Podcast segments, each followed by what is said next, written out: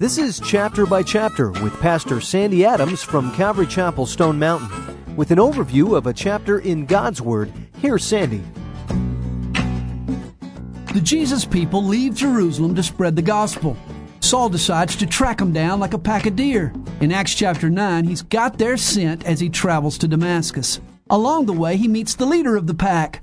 A light shines and blinds the butcher of believers. Jesus has taken this persecution personally mistreat the church, and you mistreat Jesus. Saul needs no more convincing as to the truth of Jesus. He bows to him as Lord and goes to the city for further instructions.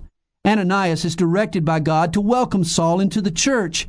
It was no small act of courage for Ananias to obey the Lord's command. Saul is filled with the Spirit and his eyes are opened. The church's most antagonistic persecutor will soon become its most aggressive preacher. Never underestimate the life changing power of the gospel. Saul leaves Damascus under the cover of darkness. Years later, he returns to Jerusalem to talk with the apostles.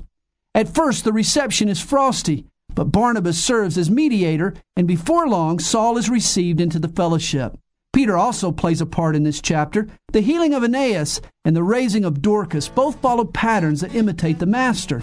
Peter not only mimicked what Jesus did, but the way he did it a good policy for all his disciples.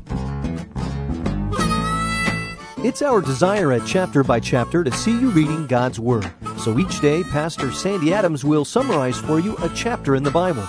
If you would like a complete study of today's chapter, call us at 8777 by chap.